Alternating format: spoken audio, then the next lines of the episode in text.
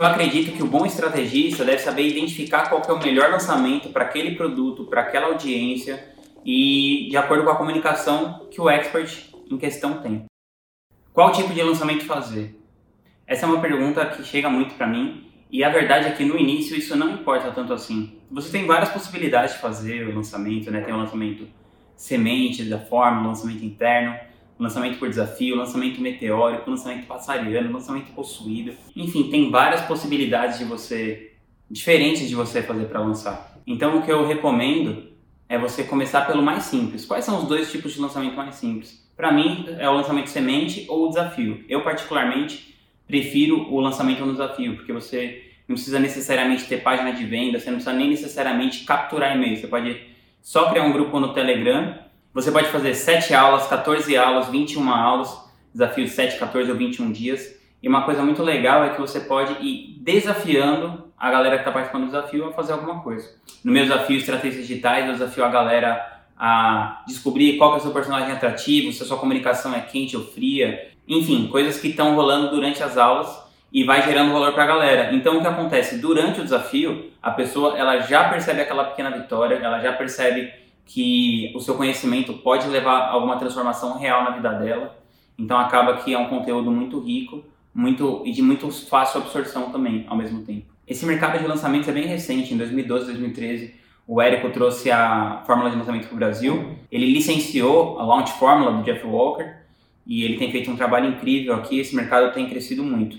De lá para cá, surgiram várias outras maneiras de você fazer um lançamento. Algumas maneiras mais simples, algumas maneiras até às vezes mais complexas, e que eu acredito que o bom estrategista deve saber identificar qual é o melhor lançamento para aquele produto, para aquela audiência e de acordo com a comunicação que o expert em questão tem. Para mim, por exemplo, o desafio funciona muito bem. Eu tenho muita dificuldade com script, eu tenho muita dificuldade em ficar decorando o gatilho mental, não sei o quê. Então, para mim, essa parada de você dar uma aula ao vivo, mais espontânea, sem ficar com tanta preparação, para mim funciona melhor para outras pessoas funciona bem essa coisa de ter um lance mais scriptado e tal. Inclusive, alguns experts que eu trabalho, e a gente já trabalhou com outros tipos de lançamento que não são desafio, eu mesmo faço a copy e deixo tudo bem scriptado para eles. Mas isso é mais uma vez que eu falei, você precisa ver como você funciona, o que, que vai ser melhor para você. Tendencialmente é mais fácil você fazer uma coisa que você possa ser mais espontâneo, mais direto e mais simples. Então, por isso que para mim até hoje o modelo de desafio tem funcionado muito bem. Esse modelo que o Ícaro de Carvalho criou do desafio tem funcionado muito bem para mim, eu gosto bastante. Já por outro lado, o lançamento de semente, que é um modelo que vem da fórmula de lançamento, né, do Érico, também é bem legal porque a ideia do lançamento de semente é que você seja pago para fazer o seu, o seu produto.